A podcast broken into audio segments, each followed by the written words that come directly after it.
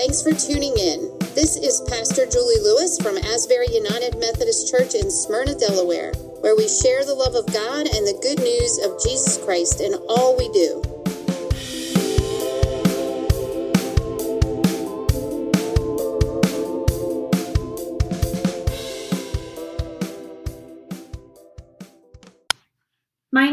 Is Jennifer Burns. I am the Director of Online Communications here at Asbury United Methodist Church. And I am happy to fill in today as Pastor Julie is spending some much needed time on vacation. She is supposed to be on a cruise boat. I don't know whether or not she made it to that cruise boat, but wherever she is, I hope that she is um, having some time for that rest and reflection that is so much needed. Over the last couple weeks, we have been talking about creating healthy habits in the Welcome to the New sermon series that Pastor Julie led us through.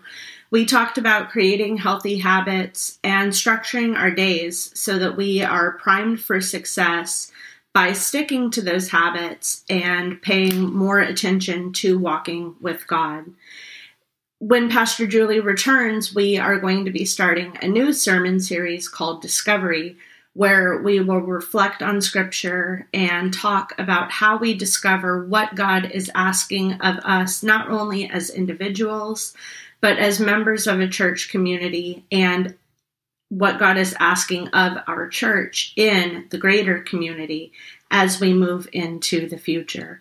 So, my message today, hopefully, is a little bit of a bridge between those two sermon series in Pastor Julie's absence. Let's start off today by going to the scriptures. We are going to read from Jeremiah chapter 1, verses 4 through 10. The word of the Lord came to me, saying, Before I formed you in the womb, I knew you. Before you were born, I set you apart. I appointed you as a prophet to the nations. Alas, sovereign Lord, I said, I do not know how to speak. I am too young. But the Lord said to me, Do not say, I am too young. You must go to everyone I send you to and say whatever I command you. Do not be afraid of them, for I am with you and will rescue you, declares the Lord.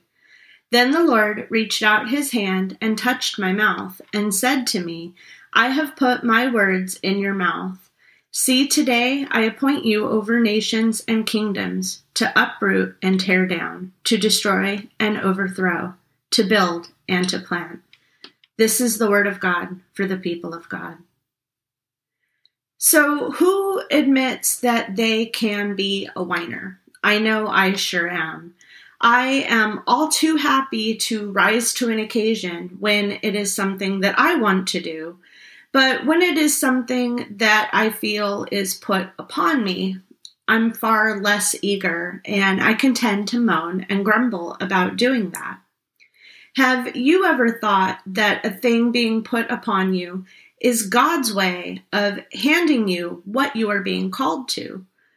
I am one of those people who prays for signs. But then when I see it, I'm like, okay, but is that really a sign?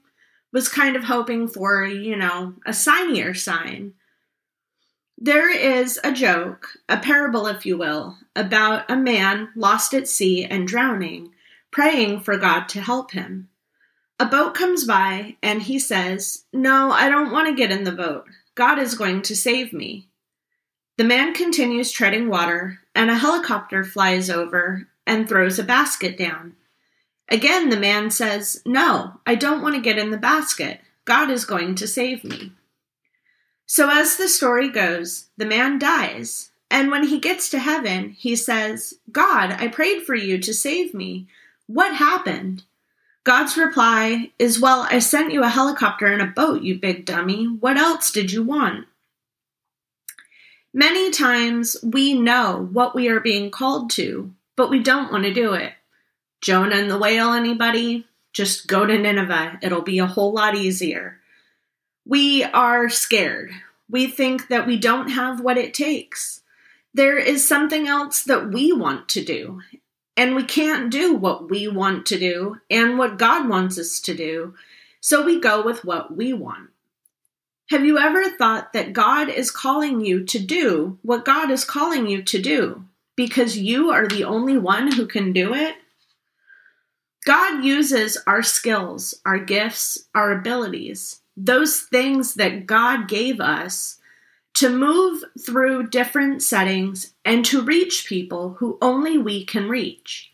Some people who would never step foot inside of a traditional church. The country singer Dolly Parton said, I believe that I know what I'm supposed to do. Her daily creed is to do something, say something, be something. She says, glorifying God is my prayer every day. Now, Dolly is an internationally known singer with a career that has spanned over 54 years, dozens of records, hundreds of songs, a theme park that raises money to fund her philanthropy, the Imagination Library has supplied over 150 million books to kids all over the world.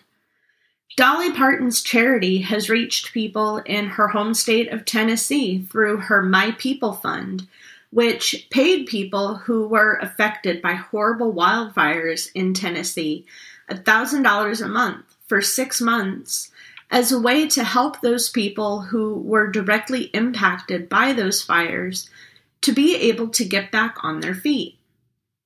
She made a $1 million donation to Vanderbilt Children's Hospital to fund their healthcare research and the care of sick kids. She donated another $1 million to Moderna in order to help fund the work to create a vaccine for this COVID 19 virus. That Moderna vaccine is one of the three that is currently in use. Who knows how many people have not contracted the virus or who were less ill because they had been vaccinated than they would have been without it? Who might have died had they not been vaccinated? But the point here is not about Dolly Parton's money. What I didn't tell you about Dolly is that she is the daughter of an illiterate sharecropper who grew up in the poorest of poor conditions in rural Tennessee. That's why she called her foundation the My People Fund.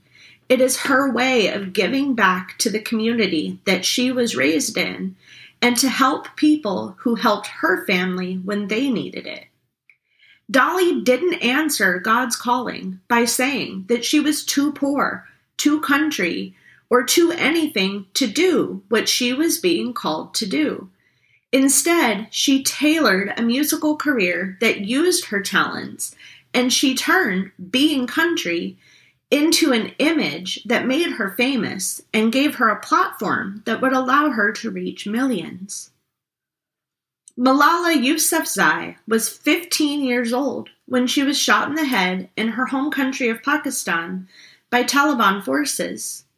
The Taliban intended to kill her in retaliation for her activism and her support of rights for girls and women. Malala survived this attempt, and she has said, My story is not an exceptional story. It could have been the story of any girl if their fathers and brothers had allowed them to speak out. The Taliban tried to silence me, but they made a huge mistake because now I am in a position where I can not only speak about my right to education and for girls in the Swat Valley, but I can speak out for girls globally.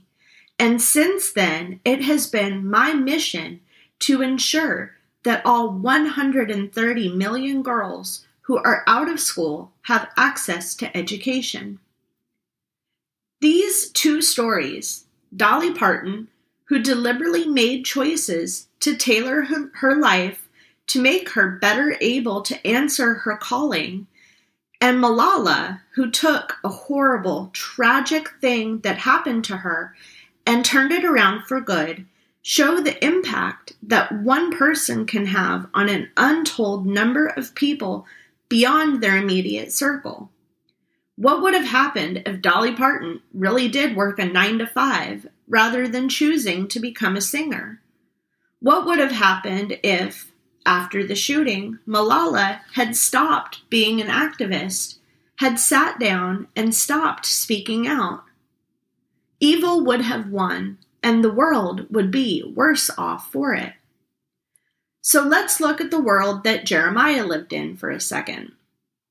The time of Jeremiah was following King Solomon's death, a time when the nation of Israel had split into rival kingdoms, and there was unrest and fighting across the land. This was a time that was very chaotic, politically, morally, and spiritually, as the different kingdoms fought and battled for supremacy over the others. That is not unlike our world today, is it? Jeremiah was called to be a prophet to Judah, which was the southern kingdom. He prophesied for 40 years and was taken into captivity and forcibly moved into Egypt after the fall of Jerusalem. Now, even though Jeremiah was called by God to be a prophet, and Jeremiah himself was the son of a priest, he was known as the weeping prophet because many of his messages are gloomy, and he is often grieving for the situation that his people are in. Nevertheless, Jeremiah, even if reluctantly, answered the call that was placed upon him. He served the Lord, remaining faithful, and at times convincing himself that God would be with him and that God would equip him to do what God wanted him to do. There are many people who don't know what they are called to do. So I say to you, until you discern your calling, there is a call that is placed upon all of us as Christians. That is to love, obey, and to serve until God's guidance becomes more clear and you are able to discern exactly what you are being called to do. Now, when we think about God's purpose for us, think about how different our Bible would be if other people did not answer God's call or fulfill the purpose that God had for them. What would the Bible be without Samson, David, John the Baptist, or Paul? What would Christianity be like? What would our world be like today without the impact of these ancestors? Esther 4:14 tells us, "If you remain silent at this time, relief and deliverance for the Jews will arise from another place, but you and your father's family will perish." And who knows but that you have come to your royal position for such a time as this? Boiled down, this means that what God meant to be will be one way or another. But your reluctance to serve or to answer your call as you were meant to may have untold effects because of your reluctance to serve. Aerosmith might not be the most Christian band that I could reference in a sermon message, but their song Living on the Edge gives some perspective. Now, I'm going to do you a favor here and save your eardrums and not sing, but bear with me here. There's something wrong with the world today. I don't know what it is. Something's wrong with our eyes. We're seeing things in a different way, and God knows it ain't His. It sure ain't no surprise. Something's right with the world today, and everybody thinks it's wrong, but we could tell them no or we could let it go, but I would rather be hanging on. So, if the last two years don't feel like living on the edge, then I really don't know what does. Our psalm reading from earlier today says, I have become a sign to many. You are my strong refuge. My mouth is filled with your praise, declaring your splendor all day long. Our calling, in whatever capacity we are able, whether it is through habits we implement in our daily life, through our professional positions or whatever other opportunity we have is to share the good news with the world. We might not feel like we have the words, but guess what? God gave us a whole book of words passed down through people. And God told us to just go to the people He sends us to and say the words that He told us to say. That's really all it is. God doesn't promise us that answering the calling will be easy. God didn't promise this to Jeremiah. God promised to be with Jeremiah. God promised to rescue Jeremiah. He doesn't promise that there won't be sacrifices or pushback along the way. Jeremiah was taken into captivity and sent into exile. Dolly Parton grew up dirt poor. Malala Yousafzai was shot in the head. We know that Jeremiah was a reluctant prophet, and I'm sure if you ask Dolly if she wanted to be poor, or Malala if she wanted to be shot, their answers are pretty likely going to be no. But this is the calling that was placed on their lives, and both of them rose to that occasion. They are telling the stories that only they can tell. To all the people, they can tell it too. Beauty from ashes, indeed. God has put the words in our mouths. He has appointed us to speak to nations and kingdoms. We might not be famous, but we do have circles of influence. He doesn't call us just to reach our family and our friends and those in our circles, but to spread the gospel to all we can by any means we can.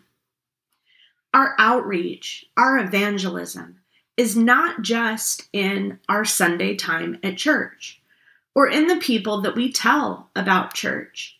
It is what we do, who we are, our professions, our daily lives as we interact with people around us.